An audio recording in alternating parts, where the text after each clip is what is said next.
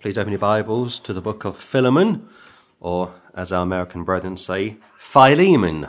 Philemon is one of the shortest books in the New Testament, like 25 verses. And I was checking a few nights ago to see what the church fathers, quote unquote, thought about this book. Some of the church fathers from the first, second, and third century were very critical when it came to which books were canonical. Some would question Revelation, can you believe? Some would question 2 Peter, can you believe? Some would question Hebrews, can you believe? But when it comes to Philemon or Philemon, I can't find any church leader, I mean those that are well known, that would question this tiny epistle. If you've ever read Philemon or Philemon, it probably doesn't really register with you. And yet, over the last two weeks, as I've been preparing for this morning's recording, a lot of good stuff in here, a lot of interesting stuff, a lot of material which I think gets overlooked by certain Christians. Philemon, Philemon, look at verse 1 if you will. Paul, a prisoner of Jesus Christ, and Timothy our brother, unto Philemon our dearly beloved, and fellow labourer, and to our beloved Apphia, and Archippus our fellow soldier, and to the church in thy house. Grace to you and peace from God our Father and the Lord Jesus Christ. If you meet people on the streets, one of the first things they will ask you, if they are religious, is, What church do you go to? And if you say, Well, you're standing in our church, or if you say, We have a house church, nine times out of ten, such people will look down their noses at you. The thoughts of a house church, the thought of a handful of people meeting like we are doing this morning to read the scripture, to break bread, doesn't really sit well with them. Many people have been conditioned to be a member of a church, like four walls. I remember speaking to a pastor friend some years ago, and he said this. He said that he knew of a particular lady at his church who we sort of knew of. We spoke to a few times ourselves, and he said this. He said, What really annoys me is such and such is a church hopper. And I said to him, What do you mean by that? He said, Well, she comes to our church uh, one Sunday, one Sunday morning, and then the following Sunday, she goes to another church. Sometimes she will attend our evening service and skip the morning. And he was very critical of such a person, church hopping. Now, I kind of understand where he was coming from, and yet at the same time, I was able to relate to where she was coming from. She probably felt the church that she was attending, run by our pastor friend, wasn't sufficient enough for her. She felt she needed more, and therefore she would go to more than one church. But like I say, if you speak to people on the streets, if they are religious, they want to know first of all what church you go to. Because once they know what church you go to, they can bracket you, which is understandable. Every so often, if I meet somebody in the street who is religious, I want to know who they are and where they are coming from. Not so much now, but when I first started doing street work. So when we read about a church meeting, uh, verse 2, concerning Philemon or Philemon, verse 1, we know straight away that we are dealing with a Gentile church. As I've said over the last few weeks, especially as we concluded uh, 2 Corinthians, that the Jews, those that got saved, those that believed in Jesus, uh, would transform their synagogues into churches, whereas the Gentiles that got saved by believing on Jesus were somewhat at a, at a disadvantage. So what they would do is meet in people's homes. Look at verse 1. Paul. Obviously, it's Paul. Nobody questions Paul as the author of this epistle. A prisoner of Jesus Christ. Two things to say to that. Number one, Paul was a political prisoner, but he's also a spiritual prisoner. He was a servant of the Lord. And if you have a modern Bible, or any Bible, excluding the King James Bible, the term that appears many times is slave, but in the King James, the word servant. Paul, a prisoner of Jesus Christ. Physically and spiritually, around this time, he was detained in Rome under house arrest. And Timothy, our brother. I like that. I like Paul. He always likes to include someone else in his opening epistle. You can tell an awful lot about a person who gives other people credit. And if you watch particular preachers, or if you read particular books, or if you watch particular documentaries, if such people don't credit others that have worked alongside them, then they are pretty much selfish people. They are taking the glory all for themselves. Timothy, our brother, brother in Christ, unto Philemon, Philemon, our dearly beloved, our dearly beloved and fellow labourer. You're going to have four key words that will appear in this tiny epistle of 25 verses prisoner, fellow labourer, fellow soldier, partner. Now, the analogy has been used many times over the years by Bible teachers that Christians are in the army of the Lord. And if Jesus Christ is our general, then we are his lieutenants, if you will. We are his corporals. We are his sergeants. We are his soldiers. So the terminology would be very common. Paul, a prisoner of Jesus Christ, and Timothy, our brother, unto Philemon, Philemon, our dearly beloved, and fellow labourer. Apart from 1st and 2nd Timothy, apart from Titus, this is the only New Testament book written by an apostle to a particular person, which is quite remarkable. This guy, Philemon, Philemon, was a leader in Colossae, modern day Greece. Some have suggested he may have been a bishop. He's a big cheese. He's a big noise. He's a powerful Gentile. He got saved. And here Paul is addressing this tiny epistle to Philemon, verse 1 and verse 2, and to our beloved Apphia, or Apphia, and Archippus, our fellow soldier. Now, these people found in verse 2, Apphia or Apphia, and Archippus, could be Philemon's, Philemon's wife and son. Some people have suggested that, and the term pops up fellow soldier, no doubt concerning the son of Philemon or Philemon, and to the church in thy house. So, so far we are on good ground. We are reading about a typical church in the first century, meeting in somebody's home. Now, I've said this over the years, and I'll say it again very quickly that as far as I am concerned, the church system, like four walls, led by a pastor, is pretty much on the way out. Not far from where I live, there's a Catholic church. It's been standing for probably a hundred years. And Patrick was telling me a while ago that the Catholic bishop for our area has been given the task of trying to save money because these churches are struggling to make ends meet. Church attendance, I'm happy to report, is dropping. But here's the problem. Yes, that's good news because these are false churches, and yet the reality is that once these churches close, the Muslims will buy such places and turn them into mosques. During our time in Golders Green last month, we came across the Hippodrome where we believe Harry Houdini once performed and we got some photographs of that, which appeared in last month's newsletter. And that place went from being an auditorium to a church to a soon to be mosque. You've got two extremes. But like I say, this church near where I live, a Catholic church in a pretty decent middle class area, to my surprise, is closing because people aren't attending churches. In fact, I think the figure was out of 18 churches in the northwest of England, they are going to close six. And it could be in the coming weeks and months, they will close even more. So, if the church system is slowly coming to a close, especially in the UK, because we are coming to the end of the church age, that would suggest that the rapture could be imminent. But between the rapture taking place, what you will see are church buildings closing, throwing the towel in, becoming carpet shops, becoming mosques, and those that are saved those that believe in the King James Bible, those that love the Lord, those that love the Word of God, will meet in people's homes. It's a throwback to the first century.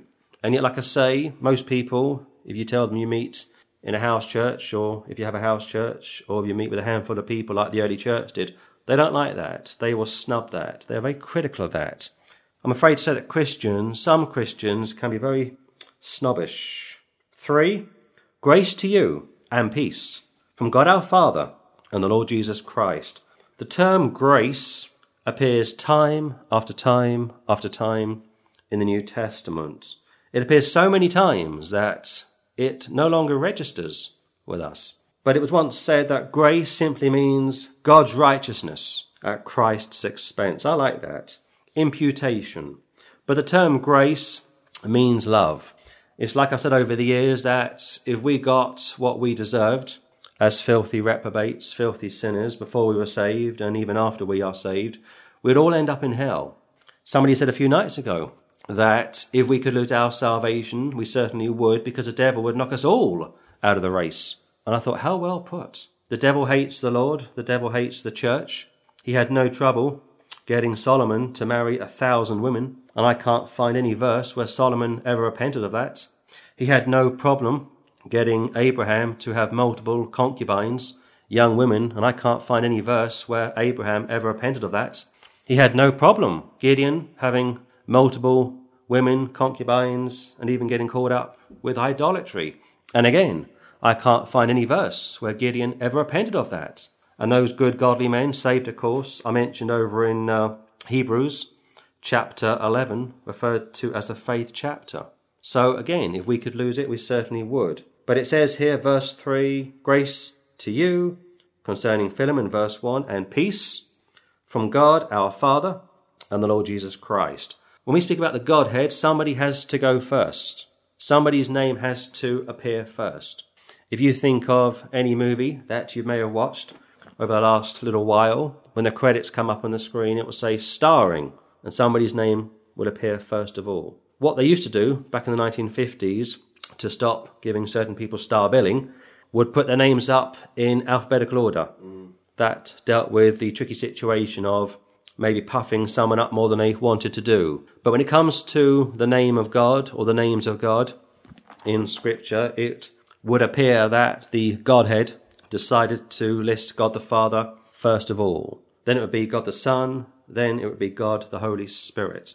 And I say that because the belief in the Trinity, the belief in the Godhead, is being attacked uh, more than you might imagine. A lot of people in pretty conservative circles are questioning the Trinity and the dangerous uh, doctrine which I've heard over the last few weeks reoccurring is that God the Father is Jesus Christ or Jesus Christ is God the Father. The Holy Spirit is Jesus Christ, Jesus Christ is the Holy Spirit. That's a heresy. That's what we call oneness, the oneness belief, or modalism, which has also been uh, used to describe such a belief.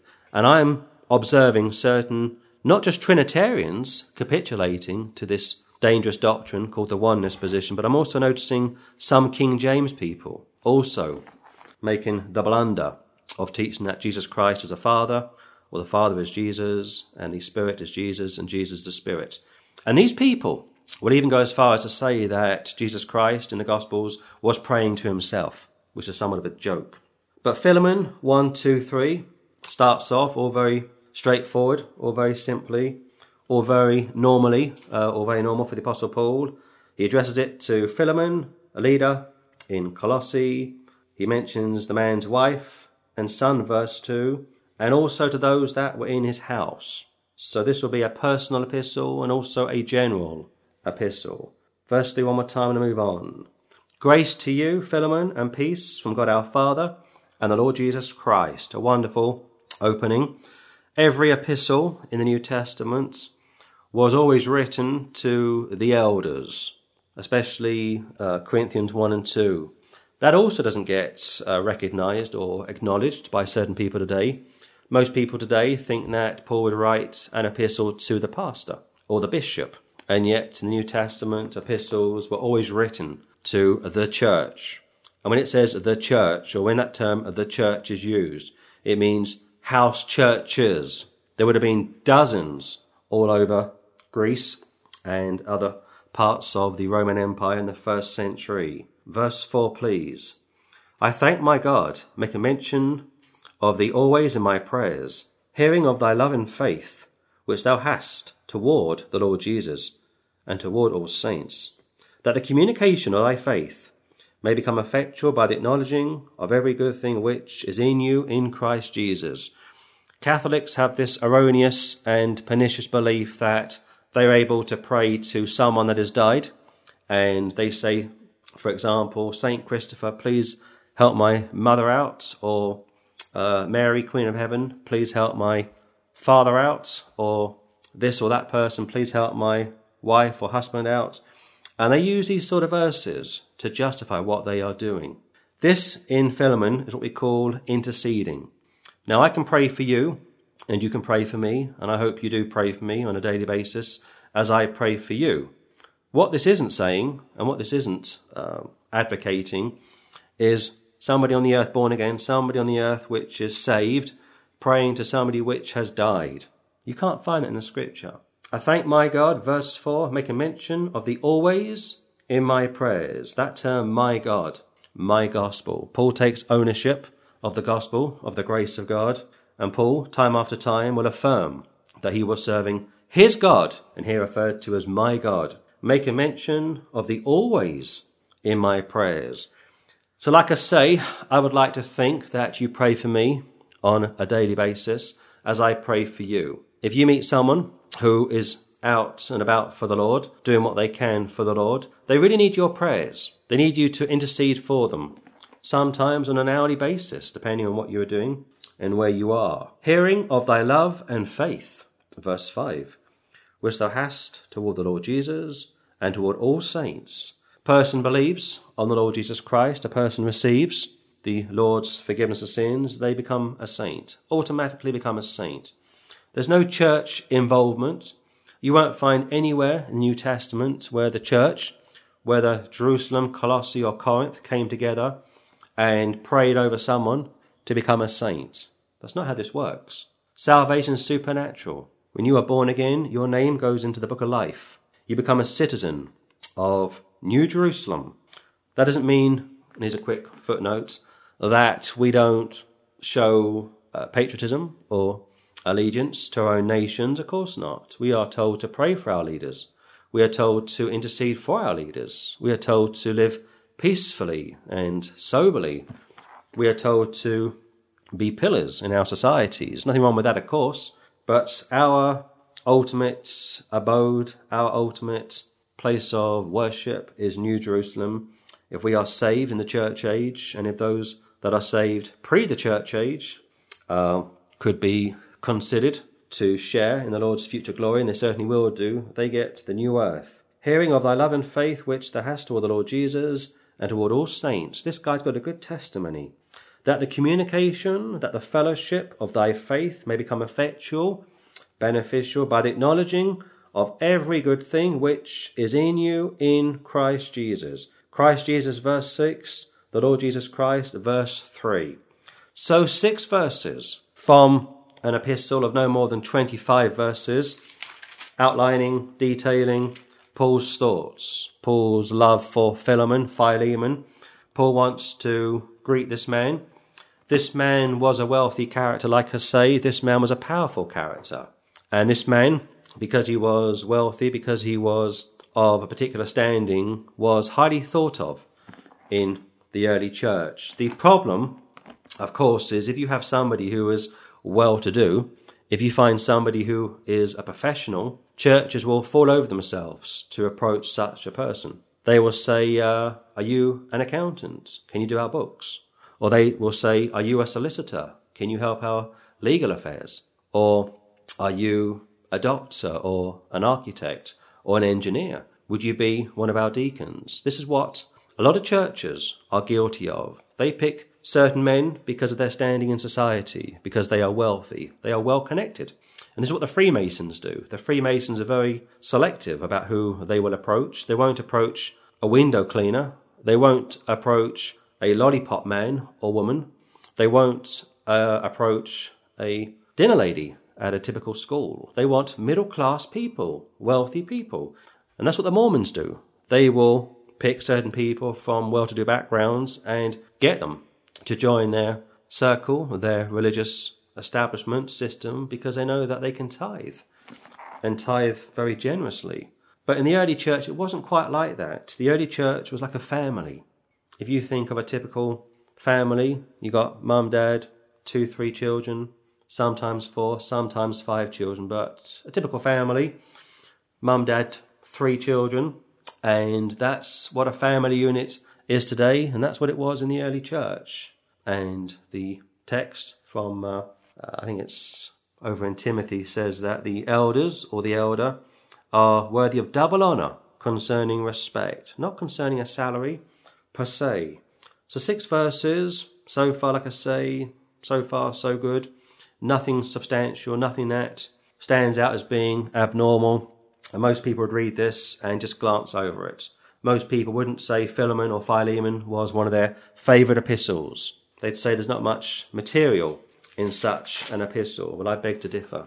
Verse 7 For we have great joy and consolation in thy love, because the bowels of the saints are refreshed by thee, brother. Brother, you are a great blessing to us. We think the world of you. What a lovely sentiment. You are remarkable, because the bowels of the saints are refreshed by thee. You are in our hearts. Whenever we think of Philemon, we rejoice. Remarkable. And ask yourself this could that be said of you? If somebody was to mention your first name, would they link it to verse 7? Would they say, Sister such and such, we have great joy for her and consolation in her love because the bowels of the saints are refreshed by thee, sister? Would they say that? Or how about if you are a brother in the Lord? For we have great joy and consolation concerning this particular brother because the bowels, our inner being, our hearts of the saints are refreshed by thee, brother. And yet, most people would look at Philemon, Philemon, and maybe question his integrity. And they may say, This man is very wealthy. What has he given up to follow the Lord? And people say that because they are many times envious of those with money. It goes both ways. If you have nothing, people overlook you. If you have a lot of money, people suck up to you. Going back to how a good number of churches will approach certain men because they are wealthy, well connected, and they hope that such men will promote their church. But that doesn't seem to be a problem for this man. 8. Wherefore, though I might be much bold in Christ to enjoin thee that which is convenient, yet for love's sake I rather beseech thee, being such and one as Paul the aged, and now also a prisoner of Jesus Christ. Once again, prisoner. Paul was a very humble man. He's a prisoner. He's a political prisoner. He is detained through the sovereignty of the Lord. He was told very clearly from Acts chapter 9 that he would suffer many things for the Lord Jesus Christ, and that's exactly what would come his way. He's also a spiritual prisoner. He's a servant of the Lord. And here he calls himself Paul the Aged or Paul the Aged. Never once does he say, Call me your eminence. Never once did he say, Call me Archbishop or call me Monsignor or call me the Nuncio or call me Holy Father. Titles per se, like the ones I've just listed, are never found in Scripture. They came along third, fourth, fifth, sixth century. And unfortunately, if you think of those titles today, or if you think of the term bishop today, and yes, the word bishop is a New Testament term found probably four or five times, no more than six in the Pauline epistles. If you think of the term bishop today, you think of an Anglican bishop or a Catholic bishop, going back to my earlier comments, how this Catholic bishop in our part of the UK has been given the task of closing six churches to save money for his church. His church are very wealthy, but his church have spent millions out because of paedophilia, because of uh, because of claims, civil claims, and they've got money tied up in stocks and shares. They've got money tied up in all sorts of things, and yet they are still running at a loss. They won't keep their churches open for just half a dozen people and they will close their churches. And like I say, the truth is, yes, that's wonderful, and we certainly commend such a thing. If we had our own way, we would say close them all down. They are all apostate churches, and yet the reality is, once these churches uh, shut down, the Muslims appear, snap them up, and turn them into mosques. I'm not sure what is worse, a church or a mosque. Of course, I do know. Yet for love's sake, verse 9, I rather beseech thee, being such and one as Paul the aged, and also a prisoner of Jesus Christ. Philemon, my dear brother, Philemon, my fellow soldier, I have a request for you. I want you to do something for me. 10. I beseech thee for my son Onesimus, whom I have begotten in my bonds, which in time past was to thee unprofitable, but now profitable to thee and to me, whom I have sent again Thou therefore receive him, that is, mine own bowels, whom I would have retained with me, that in thy stead he might have ministered unto me in the bonds of the gospel. But without thy mind would I do nothing, that thy benefit should not be, as it were, of necessity, but willingly. Philemon, or today we'd say Phil, I have a request of you, my brother. I know that you are a wealthy man, and I know that you have a slave, and I mean a literal first century slave, that has run away from you. which of course was illegal in Roman times. And I want to beseech you, verse 10, I want to plead with you concerning my son, not literally, uh, spiritually speaking. And again, like I said over the years, Paul was a spiritual father to the Gentiles that got saved. You won't find anywhere in any New Testament, in any translation, where Paul is ever called Father Paul. It doesn't happen. It's anti scriptural. But here, Onesimus, a first century slave, Onesimus, Onesimus, pronounced slightly different ways, simply means useful. Onesimus, meaning useful, a Greek slave, whom I have begotten in my bonds. He has become Paul's spiritual son. They are, around this time of writing, both detained, both literally chained up, if you will.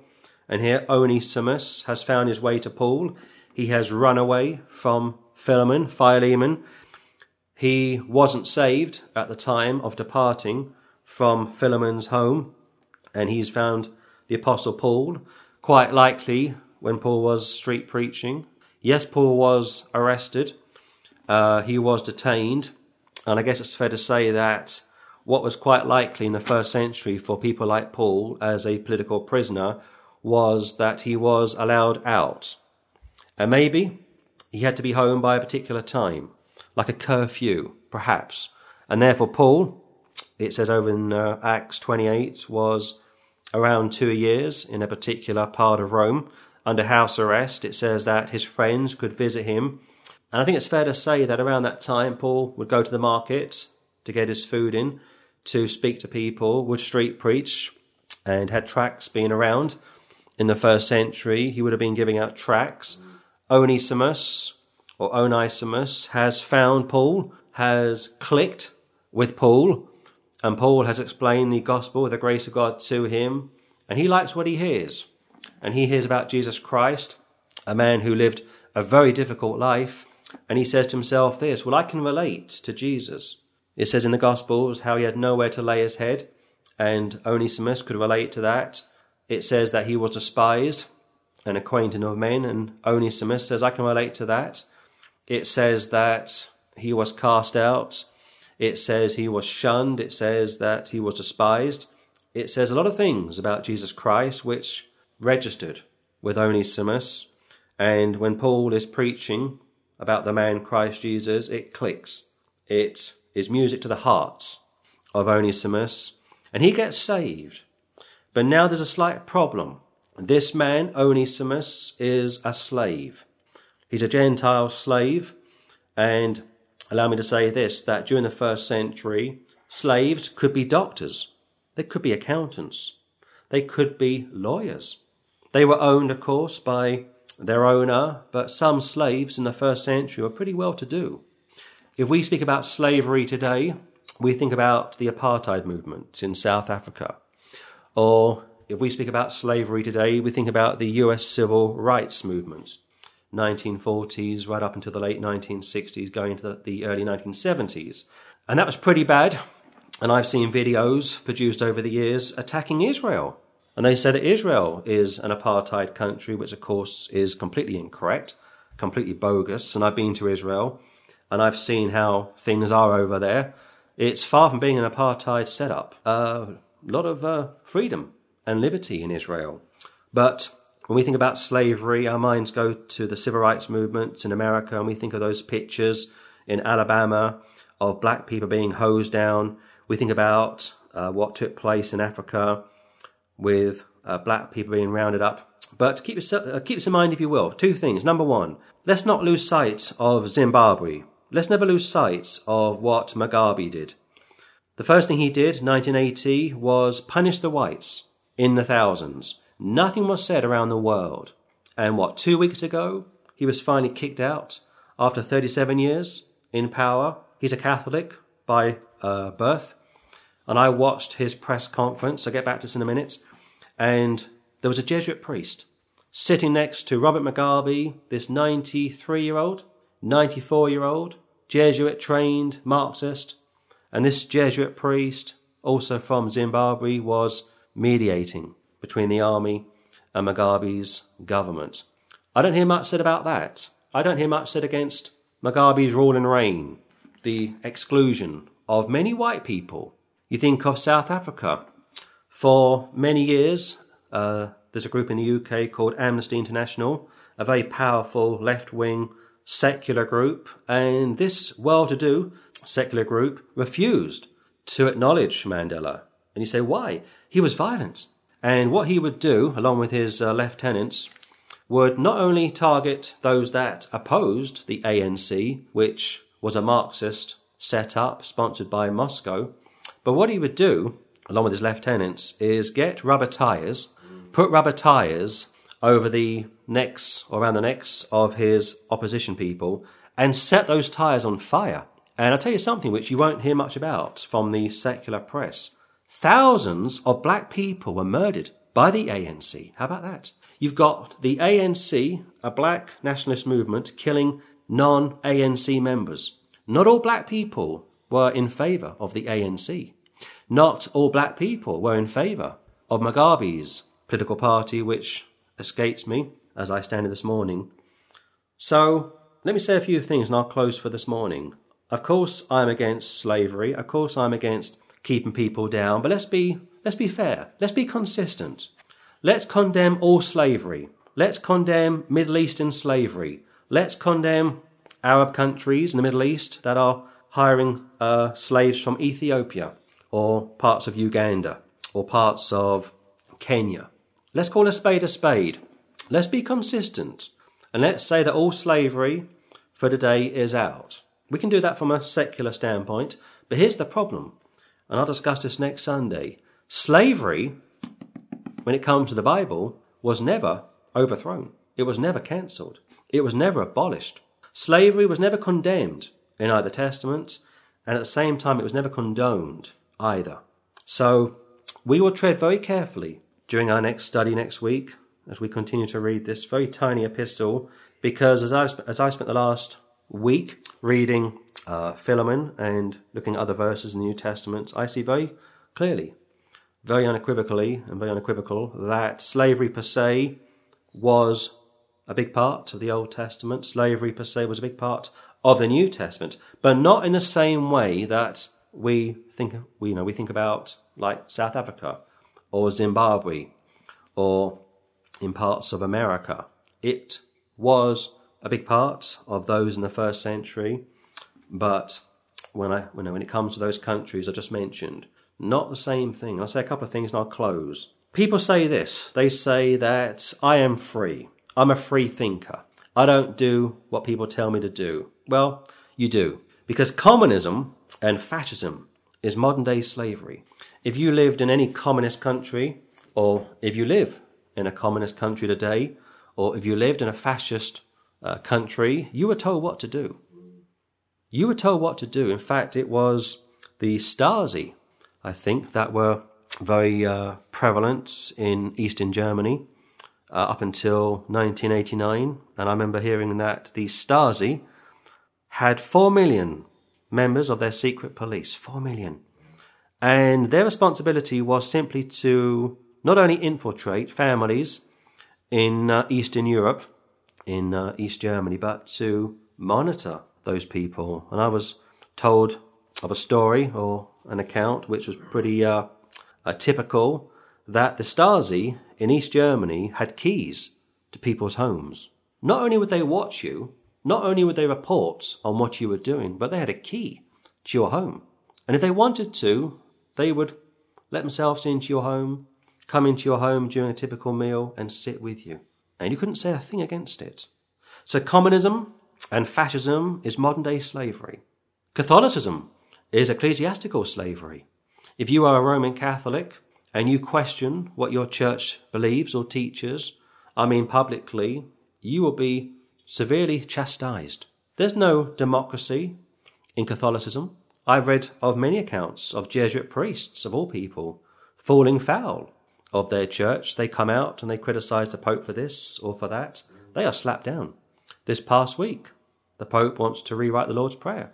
So far, I've heard nothing from uh, Catholic priests or members of the Catholic laity, but if they were to come out, if they were to come out publicly and say perhaps that the Pope has got Alzheimer's or is suffering with some sort of mental disorder or is not competent to continue to rule the church, they'd be silenced. And yet the media in America are still kicking off about Trump's statements concerning Jerusalem. They are saying that he is suffering with dementia. They want him to have a medical next year. And some of those people that are saying that against Trump are Catholics. Interesting, isn't it? They will criticize him as their president, but they won't criticize the Pope as their leader. So I'll say this in close. Either you are a slave to sin, or you are a slave to the Saviour. There's no such thing in either testament as being a free man, like free from this or free from that. Whether you were saved in the Old Testament or the New Testament, you weren't and you are not a free person. You are owned by the Lord Jesus Christ. So when we look at Philemon next Sunday, and I will aim to conclude it next Sunday, we will deal with some pretty uncomfortable verses dealing with slavery, dealing with what Almighty God has to say about such a practice. And before people get somewhat disgusted about that or start to turn their noses up at it, the easiest way to deal with the subject of slavery is to look at the Lord Jesus Christ as our Lord and Saviour. We are owned by Him, we belong to Him. He is our Lord, and that word Lord means God and Saviour. And no, I'm not advocating Lordship salvation, but I think over the next Sunday or two, and I will aim to do this in two Sundays, you will see the reality of trying to understand what Paul is going to ask Philemon to do concerning a literal slave, and I mean a slave, contrast that to what Paul would ask us to do concerning our Saviour in a spiritual sense. And I will explain more of that next Sunday. So we are working our way through the book of Philemon. And like I said last Sunday, at first glance, it doesn't really do much for you. And that's the way the scripture is laid out. The Lord wants you to dig deep. And a good number of Christians, I would suggest, have read Philemon over the years and not really done much with it. And one of my goals for next year is to do a detailed study of the New Covenant. A lot of Christians don't know much about the New Covenant. But as of today, we are looking at Philemon, and Lord willing, we will conclude Philemon. Go back to verse 1 again, if you will, please. Paul, a prisoner of Jesus Christ, and Timothy, our brother, unto Philemon, our dearly beloved, and fellow labourer. So straight away, I'm struck with the reality that this slave owner was also a soul winner. And to our beloved Apphia and Archippus, our fellow soldier, in a spiritual sense, not physical, of course, the Lord would say that his kingdom is not yet of this world and to the church in thy house, a house church. It would have been a pretty substantial size to accommodate Philemon, his wife, his son, and others as well. Grace to you and peace from God our Father and the Lord Jesus Christ. So, so far, so good. And uh, like I said last Sunday, the epistle is like all epistles. Paul gives you uh, his name right at the beginning of this epistle so you couldn't possibly misunderstand it. You couldn't possibly uh, question who the author was. It's the Apostle Paul. So I sat down last night and I read through this as I'm accustomed to do before recording it. And I thought this I thought, number one, you've got a well known slave owner, a well known chap in Colossae, very close to the Apostle Paul, and I'll discuss that in a few moments, who's also a slave owner. And if you do any kind of street work, the chances are that sooner or later people will say to you, What about slavery? Doesn't God condone a slavery? And yet they wouldn't ask that to a Muslim. They wouldn't ask that to other religious people. And yes, slavery is a pretty substantial subject in Scripture. Almighty God doesn't condemn it per se, He doesn't condone it either. He would legislate it. So, Philemon is a soul winner. He's a fellow labourer. And the Lord would say, Pray that thee Lord will send more people into his uh, harvest to get folks saved. Just like paraphrase, there's always much work to do, and yet too few people doing anything. Four, I thank my God, make a mention of the always in my prayers, intercession, interceding, of course, hearing of thy love and faith. This guy's got quite a testimony, which thou hast toward the Lord Jesus and toward all saints. Anybody who is born again is automatically made a saint through the resurrection, of course, and the new birth. that the communication, that the fellowship of thy faith may become effectual, beneficial, by the acknowledging of every good thing which is in you in Christ Jesus. You are saved unto good works. Ephesians 2.10.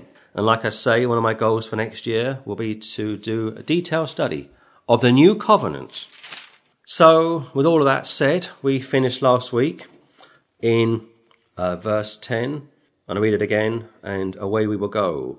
I beseech thee for my son Onesimus, in a spiritual sense, whom I have begotten in my bonds. He's become my spiritual son. He has become my spiritual uh, disciple. We are both detained. We are both, uh, if you will, political prisoners, which in time past was to thee unprofitable. Hence why he would run away from Philemon, but now profitable to thee and to me, whom I have sent again Thou therefore receive him, that is, mine own bowels, whom I would have retained with me, that in thy stead he might have ministered unto me in the bonds of the gospel. But without thy mind should I do nothing, that thy benefit should not be, as it were, of necessity, but willingly. He wants Philemon to be in agreement with him. Yes, it's fair to say Paul could have ordered, quote unquote, Philemon to take Onesimus back it's possible that what happened was Philemon got saved and had this slave who was his own property. Maybe he started to witness to Onesimus, who knows? Maybe Onesimus didn't like what he was hearing. When a person gets saved, a major earthquake takes place in their life. And they start speaking about the Lord Jesus Christ, they start reading the scripture, and if they're really bold, they may go into the streets and preach the gospel. But something has happened between Philemon and Onesimus, and at a particular timing that we're not told about, Onesimus has fled. He has run away from his owner, Philemon, which, like I said last Sunday, was illegal. If you ran away from your owner, there were slave uh, bounty hunters that would be dispatched to find those slaves and take them back to their master's home. And this guy has made it to Rome, at the time the capital of the world, He's come across the Apostle Paul, quite likely doing street work of some kind. He likes what he hears, and these two strike up a relationship. Verse 10, verse 11. But now the reality has kicked in. Onesimus is born again, and Paul knows the Old Testament, he knows the New Testament, he knows Roman law, and therefore what he now wants to do is send Onesimus back to his owner. This is where it gets somewhat controversial. Because people will say this, well, aren't we all one in Christ? Aren't we all brethren? Aren't we all saved by grace? And of course, the answer would be absolutely. And yet, for the first century, it wasn't as simple as that. Feeding into my hope to do something on the new covenant. 11 again, which in time past was to thee unprofitable, because he was unsaved, but now profitable to thee and to me. He's now born again, Philemon, and he wants to come back. In fact, he's going to have to come back, whether he likes it or not. Whom I have sent again, thou therefore receive him. That is mine own bowels. He's a part of my heart now, Philemon, like you are a part of my heart. Whom I would have retained with me. I want him to stay with me, that in thy stead he might have ministered unto me in the bonds of the gospel. He could have helped Paul. He could have been one of Paul's disciples and yet this man is somebody else's property. But without thy mind would I do nothing. I want you to be in agreement with me on this, Philemon, that thy benefit should not be, as it were, of necessity, but willingly. Please work with me, Philemon. Don't cause me difficulty here. I know you are angry that Onesimus has run away. I know he's put you to a lot of hassle. You've had to hire, quite likely, slave hunters to track him down. That's cost you money. That's cost you time. This guy, Philemon, may have had other slaves, and perhaps they were also thinking about running away. So here Paul wants to gently encourage Philemon to take back this renegade slave. Go to Ephesians chapter 6. So, the week before last, in preparation for recording this message, I thought I should look at other parts of the New Testament to see what else we can learn about slavery.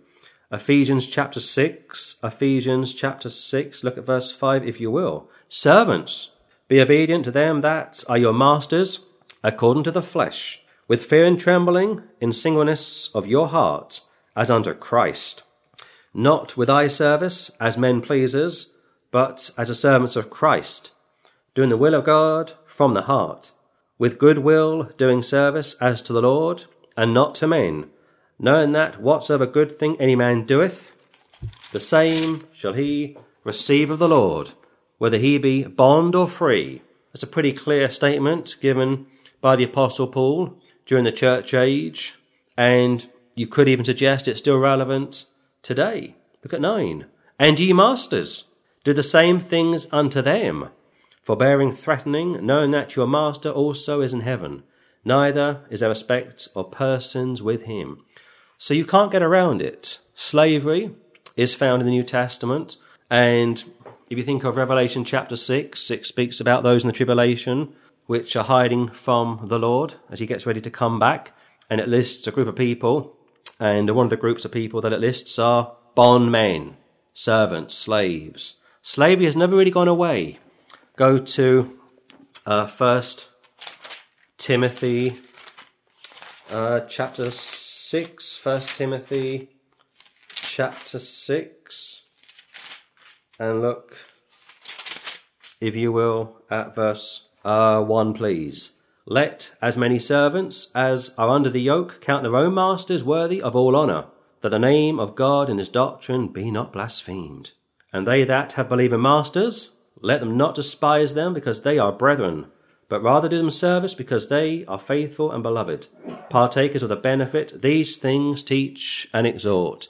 You need to, number one, if you are a servant in the first century, submit yourself to your master. I know this is controversial.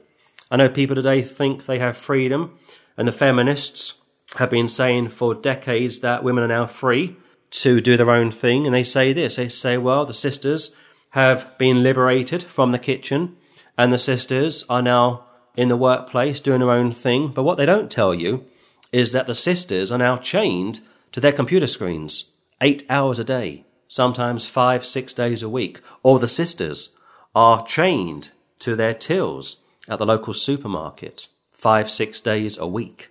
There's no such thing as being free. You're either a slave to sin or you are a slave to the Saviour. You may have broken free from the house. You may be a working woman. You may be a career woman. And you may say, well, I've now got freedom. I've got liberty. I am the breadwinner. Or I am free to do this and I'm free to do that. But are you really free? Do your children really see you? Do your children even know you? Most women in this country have children and go straight back to work and they hire an au pair or a nanny.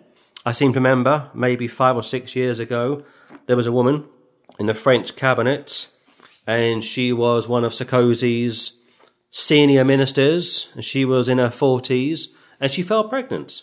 And she said to the president of the day, Mr. Sarkozy, uh, just to let you know, Mr. President, I am five months pregnant, six months pregnant, whatever it was and I'm due to give birth on such and such a date. And he said, Congratulations. And he said to her, So you'll be off on maternity leave for 18 months, probably two years? She said, Absolutely not. She said, I'm back to work within 18 hours. And she went into a hospital, she gave birth, and within 18 hours, not 18 months, not 18 weeks, but within 18 hours, she was back at her desk, working 18 hours a day, seven days a week. And you say, what a terrible situation. Yeah, but it's pretty typical. And she's now paying someone else to raise her child. Go to Titus chapter 2. So when people speak about slavery, yes, it's very emotive, it's very controversial, and as far as I'm concerned, I'm not particularly in favour of it. But who cares what I think? Who cares what you think? When the scripture has spoken, you are to remain silent. The Bible says, let God be true, and every man a liar. Titus chapter 2. Titus chapter 2, look at verse 9 if you will. Exhort servants to be obedient unto their own masters, and to please them well in all things, not answering again, not purloining, but showing all good fidelity, that they may adorn the doctrine of God our Saviour in all things. Button it. Keep your mouth shut. That's what he's saying in modern English. He's saying, You may be one in Christ, you may be born again, You may be a child of the king, and you certainly are, but for the here and now, you are owned by the Lord Jesus Christ. In fact, go to Galatians chapter 3. People say, well, doesn't it say over in Galatians chapter 3 uh, how there's no more male or female? Well, let's read it. Galatians chapter 3. Galatians chapter 3. Look at verse 28, if you will. There is neither Jew nor Greek. There is neither bond nor free. There is neither male nor female. For ye are all one in Christ Jesus. Concerning your standing in the Lord, of course. I've been saved 15 years. I'm still a man. You may have been saved 25 years. You are still a woman. You may have been saved 10 years, and yet you are still a Jew, because a Jew is a race. You may be saved five years and still be a Gentile. But from the standpoint of the Saviour, you are one in Christ. So what you can't get from this is this modern transgender movement sort of thing, like there's no more boys or girls. Or if you think you are a girl when you were born a boy, or if you think you are a boy when you were born a girl, that's not what this is about. This is about your standing in Christ. Paul says over in 1 Corinthians, Brethren, let every man wherein he is called therein abide with Christ. So if you came to the Lord as a married woman or a married man, you stay put. If you came to the Lord as a Gentile or a Jew, you're still a Gentile. You're still a Jew. So what you can't get from Galatians 3.28 is this sort of genderless mentality which is destroying very much the Western world. Once you are born again, once you've been put into Jesus Christ, once Jesus Christ was resurrected from the dead, John chapter 17, then we are all one in Christ from the standpoints of heaven, not from the standpoints of the earth, the here and now. Go back to Philemon. So, the main theme thus far concerning Philemon is that he was a well to do gentleman. He was a saved man. He was also a wealthy man. A lot of animosity in the first century. A lot of people that got saved were poor, were peasants, were on Poverty Street, and they would have seen someone like Philemon, this wealthy chap, perhaps a bishop in the early church, owning a slave. And never once does Paul chastise him for that. Never once does Paul say to Philemon, Well, brother Phil, can I suggest this, that you let this man go? Can I suggest that you give him his freedom? Can I suggest that you sell all of your property? Can I, uh, can I suggest you move down to Poverty Street? Can I suggest you do this or that? Never once. And this is the fascinating part of Scripture. The Scripture is like a circle. You spend time reading the Bible and you say to yourself this, I've got this down. I understand A, B, and C. And then you come across a book like this, knocks it all out. I spent the last two weeks reading the first five books of the Bible, and my goal, probably early January, is to do probably a 10 to 20 week study looking at the Ten Commandments. I find the Ten Commandments fascinating. And the more I read the first five books of the Bible, on the one hand, the more uh, blessed I am, the more edified I am. And yet, when I go to the New Testament and I try and read back into the Old Testament, talk about confusing. Talk about being unable to tie certain things down. I think if you could get the entire Bible down, then you would be probably God. This book is circular. This book goes round and round and round and round and round. You can't really nail it down. Yes, you can get salvation down and other important parts of Scripture. But when it comes to conduct, when it comes to how you are to live after you are saved, Old Covenant, New Covenant, it's a whole different ballgame. And I've said this over the years, and I'll say it very quickly now that if you were to ask me for my honest opinion as to whether or not a saved person can actually live the Christian life, I would have to say no. If I'm honest with you, I've been saved 15 years. I'm a typical saved man. And if I'm honest with myself and my audience, I would have to say that you can't really live the Christian life. Not really. And yet you are told to persevere on. So the theme is slavery. The, the theme is concerning a well to do man in the early church who had a slave. Maybe two slaves, maybe three slaves, but he had a slave. He wasn't condemned for owning a slave. This, this slave has broken out this slave has scarpered to Rome, has met the Apostle Paul, and Paul has got him saved. Now, Philemon couldn't get him saved, but Paul has. Make of that what you will. Look at verse 15 from uh, Philemon, if you will. For perhaps he therefore departed for a season, that thou shouldest receive him forever, not now as a servant, but above a servant, a brother beloved specially to me, but how much more unto thee, both in the flesh and in the Lord. Philemon, do me a favour if you will. Take him back, please. Receive him as a brother beloved, not just a servant, although technically he was a servant. And yes, you could release a slave in the first century. You could give a slave freedom. That was something which they all wanted, those that were slaves. But here Paul is dealing with the thorny subject of taking back this renegade slave. And what he does that to treat him with respect, especially to me, meaning Paul, of course, but how much more unto thee, both in the flesh and in the Lord. So, Philemon, you've purchased this man. You would have paid a certain amount of money for him. He would have lived in your home with your wife and your son. You would have trained him up to serve you a particular way. He is worth something to you, financially, but also spiritually. He now belongs to you in a physical sense, and yet you are responsible to him in a spiritual sense. People know you, Philemon. You are a pillar in your society and you are responsible for doing the right thing.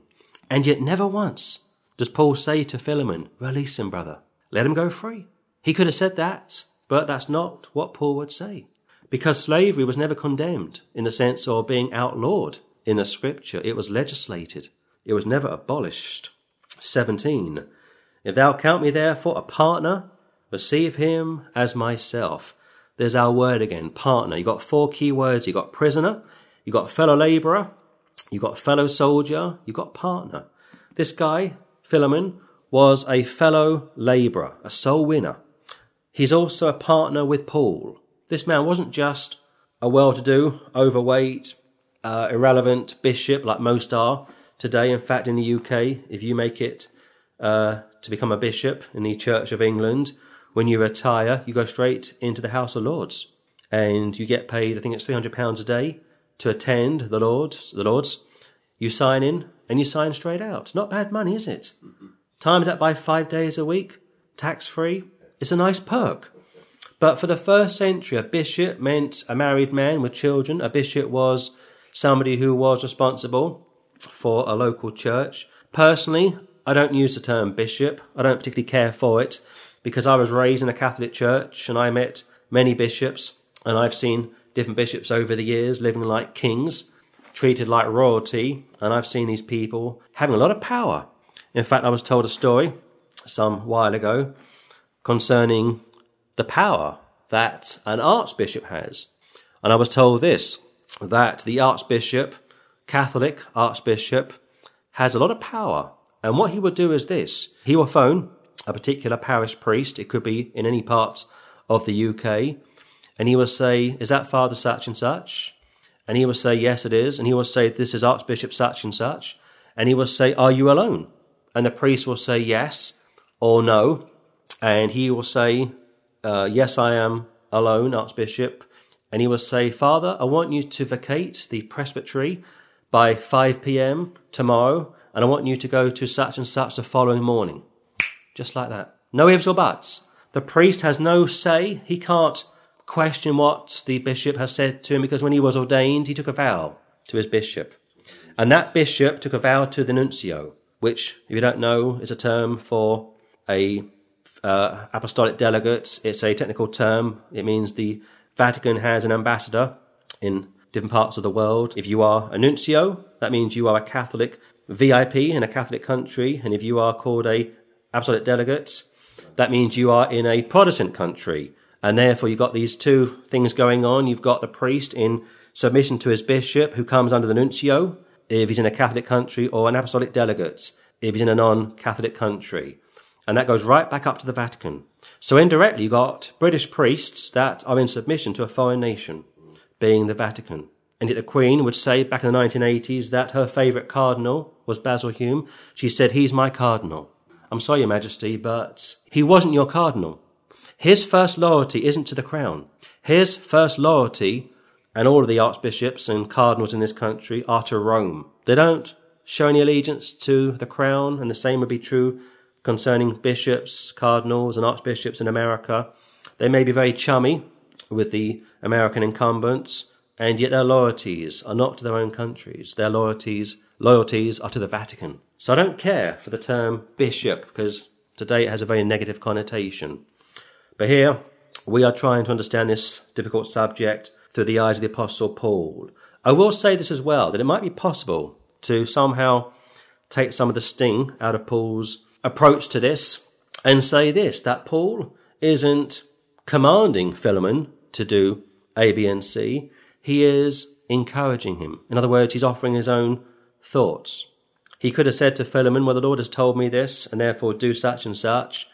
But if you look at Ephesians 6, if you look at Titus 2, if you look at 1 Timothy chapter 6, and if you read Philemon very carefully, and I have done over the last few weeks, I think it's fair to say that Paul is speaking through the inspiration of the Holy Ghost, and he's offering not his own thoughts, but he's offering the thoughts of the Lord.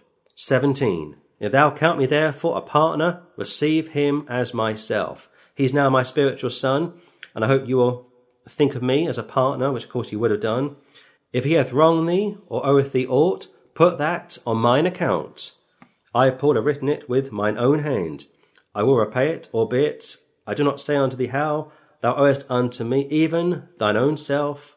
Besides, I got you saved, Philemon, you belong to me. I got you saved, Philemon, I got a crown waiting up in heaven because I was a soul winner and I got you saved. That's quite a statement to make. Latter part of 18, put that on mine account. That's a picture of imputation, a subject which doesn't really get spoken about. Most Christian leaders don't really deal with imputation. Most Christian people don't know much about justification by faith. Most street preachers are actually teaching a Catholic plan of salvation. Most street preachers think you can lose your salvation. Most street preachers don't really understand what it is to be saved or to be born again. And here Paul wants this to put on his account. If he hath wronged thee, and of course he would have done by running away from him, the embarrassment and the expense of it all, or oweth thee aught, put that on mine account. In some ways, Paul is standing as collateral, perhaps, if you will. He's saying, whatever this man owes, uh, whatever this man owes you, I will underwrite it for you. It's like if you apply for a mortgage, the building society or the bank want to know what collateral, what you can put down. If they're going to lend you, say, £100,000, they want to know that if you default, that you've got some money somewhere that they can tap into. Otherwise, they're going to be out of pocket, and that's not what they want. They want to get their money back. And here Paul is standing, if you will, in the place or a middleman between Philemon and Onesimus. I have written it with mine own hand. I will repay it. If you think of Galatians chapter 3, it says that Paul was struggling to see, and it says over in Galatians chapter 3 that had the Galatians, oh, the Galatians had been keen to help him out, and he says they would have given him their own eyes for him because he was almost blind. And here Paul has made the effort to write this down with his own hand. It must, it must have been very difficult for him it must have been very tedious for him as well. He can hardly read, he can hardly write. The lighting in his uh, Roman detention centre, his place of house arrest, would have been not particularly comfortable, not very nice. It could be late at night. He's got a candle, he's got a pen, and he's writing this letter to his good friend Philemon, and yet he knows this letter has to go back to Philemon. 20. Yea, brother, let me have joy of thee in the Lord refresh my bowels in the Lord. So he's now called a brother, he's called a fellow laborer, he's called a partner. And yet, I will say this one more time I think most people that lived in the first century, that got saved in the first century, would have seen this guy, Philemon, living in a nice big house, having a slave or two, and thought nothing of him. And they would have said this he's not really saved. What's he given up for the Lord? Look at his lifestyle. Nice swimming pool, jacuzzi. He's got this, he's got that. He's got a slave. He's got a nice pad, as they say. Clearly, he's not saved. And of course, they would be completely wrong to say that. Just because somebody may be poor doesn't mean that the Lord will take pity on you. Just because somebody is rich doesn't mean the Lord will condemn such a person. Paul could have gone one or two ways with this. He could have taken Philemon uh, to task. He could have uh, stripped Philemon of his standing He could have said, uh, Philemon, you've brought the church into disrepute. You've got a slave. Mistake number one, you're very wealthy. Mistake number two, you're very comfortable. Mistake number three, he doesn't say that. It's not a sin to be wealthy. It's not a sin to have money. The problem is, is when you worship the money. Paul would say over in uh, 1 Timothy that it's the love of the money which is the root of all evil, not the money itself. Refresh my bowels in the Lord. Verse 20, my inner man. Refresh me. Do something for me, please. 21. Having confidence in thy obedience, I write unto thee, knowing that thou wilt also do more than I say. I like this. Having confidence in thy obedience. He's now saying to Philemon, submit to me. I am an apostle, and he certainly was. I, I have a higher calling uh, than you would do, than anybody today would have. Absolutely so. And here he's speaking about his obedience. I wrote unto thee, knowing that thou wilt also do more than I say. He knows that Philemon will come through. He knows that Philemon will put this wrong right. He knows that Philemon won't drag his feet, won't drag his heels. He knows that Philemon will take this slave back and things will be better. 22. But withal prepare me also a lodging, for I trust that through your prayers I shall be given unto you. I like that. Through your prayers, through your intercession, through your interceding, I shall be given unto you. It's like a play on words. Onesimus is going to be returned to you. Through your prayers, Philemon, I will be given to you. We are all slaves. We are all servants in the army of the Lord. Our Lord and Saviour is Jesus Christ. We are not bought with a price. We belong to Him. And when He saves us, there are rules and regulations. And like I say, if I get time, probably middle part of next year, I want to look at the new covenant in great detail. Please prepare me a lodging. 22. Please prepare me a room in your mansion, for I trust that through your prayers I shall be given unto you. Please make space for me. Please allow me to come and stay at your home. Never once does he take this man to task. Never once does he call him out. Never once does he say, You need to repent. You're living too comfortably. And this wouldn't have gone down particularly well with the poor aspect of the early church. 23. There salute thee, Epaphras, my fellow prisoner in Christ Jesus. Marcus, Aristarchus, Demas, Lucas, my fellow labourers. So you've got Marcus, probably Mark, John Mark. You've got Lucas, probably Dr. Luke. You've got Aristarchus. You've got Demas. Now later on, Demas would forsake Paul. But here, Demas is in good standing with the Apostle Paul. In fact, it's interesting because Demas is a type of Onesimus. Onesimus would depart from Philemon get saved and go back to Philemon, whereas Demas would forsake Paul and never return to Paul. It says that he loved this world and has forsaken me. And the last part of 24, my fellow laborers. We are all soul winners, he's saying. It's not just me, uh, Philemon. It's not just you, Philemon. It's Paul, it's Philemon, it's Onesimus, it's Archippus, it's Apphia, it's Marcus, it's Aristarchus. It was up until this time Demas, and it was Luke, Lucas being Dr. Luke, my fellow labourers. What a fascinating epistle. Controversial, absolutely. And I said this last Sunday that if you speak to people about slavery, their minds go to the civil rights movement in America or the apartheid movement in South Africa or the problems in Zimbabwe and other parts of the world. We have a problem today in the 21st century. There is slavery going on in the Middle East.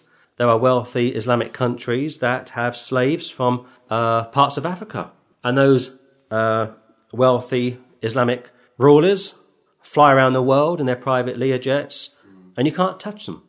They have diplomatic immunity, and they have young boys, young girls, and nobody says a thing about such. And yet, these people that you meet in the streets, and I've met many of them over the years, will go straight to the scripture and throw slavery in our faces and expect us to explain slavery, not realizing that they are born in sin. They are a slave to sin. It's only after you are born again are you free from that slavery. And yet, once you are born again, you are now a slave or a servant to the Saviour. And that's very controversial as well. And no, I'm not speaking about Lordship salvation. Lordship salvation is a Calvinist doctrine to put the theological thumbscrews on people, to cause people to really struggle and try and make their way through life and they question their salvation and they say, well, I'm not really living it, so maybe I've lost it, or maybe I was never saved to begin with. And these Calvinists that preach Lordship salvation are nearly always hypocrites themselves. In fact, I showed you from 2 Corinthians a few weeks ago that it says that there will be false apostles, preachers of righteousness, not preachers of unrighteousness, but preachers of righteousness. I'm not saying that all preachers that preach righteousness are of the devil, of course not. But looking at the scripture, I'd say a good number probably are. 25 on our close. The grace of our Lord Jesus Christ be with your spirits. Amen. That word grace appears multiple times in the Word of God. And like I keep on saying, when I look at the word grace, I take from that God's righteousness at Christ's expense. The term used by most people is God's riches at Christ's expense. But I substitute riches for righteousness, and I get that meaning, or I use that to uh, explain imputation. And the last word, amen, meaning so shall it ever be. So 25 verses sees the end of Philemon, and just for the record, this will be my last New Testament book to read and record. Back in 2010, I started with Hebrews, and here I am seven years later, finishing the entire New Testament in the tiny book of Philemon. And it's been a great blessing over the last seven years to work through the New Testament, to read the New Testament, to understand the New Testament. It's not as easy as you would think. For example, if you sit down to read the scripture in your own time, that's just you, the Lord, and the scripture. But when you stand on your feet and you read and record live, that's not particularly easy. Most of what I have been able to preach and record over the last seven years, I've done without any notes. I've got a few notes scribbled down to the left of my uh, microphone, but 95% of what you've heard over the last seven years has been presented with no notes. I'm not saying that to brag, I'm just sharing a fact that what you've got is a rapid read from yours truly and a rapid exegesis. My goal has always been to read the scriptures, to honour the Lord. I am a Bible believer. I make no apologies for that. I've used the King James over the last seven years. I believe every word in the King James Bible is flawless, is perfect. I know that a good number of the subjects in Scripture are controversial. Of course they are. The Old Testament slavery was legislated, never once outlawed. And for the New Testament, and I've shown you from four parts of the New Testament, it's still, or it was still relevant. It was never abolished. And the tribulation Revelation chapter 6, slavery is still being conducted, it's still a reality, and it hasn't really gone away. Does the Lord condone of it? I would say probably not. Does he condemn it? I would say probably not. The best I could say is that he has legislated for it. And to go beyond that is really uh, pointless. I can't really explain why that would be the case. People might say, well, why didn't he abolish it? Why did he allow it to continue on? Well, if you're saved, you can ask him at the judgment seat. There's many mysteries in Scripture that we don't really understand. Many parts of the Old Testament, which I'm currently studying and preparing for next year, that I don't really understand. And I'll discuss more of that when we get into the Ten Commandments, probably in the new year. So, 25 verses, praise the Lord, and I give the Lord thanks for being so gracious to me over the last seven years to record every book in the New Testament, and I hope and pray He will bless today's uh, presentation and all of the other 26 books of the New Testament, which I've been able to do over the last seven years. And I pray for this in Jesus' name. Amen and amen.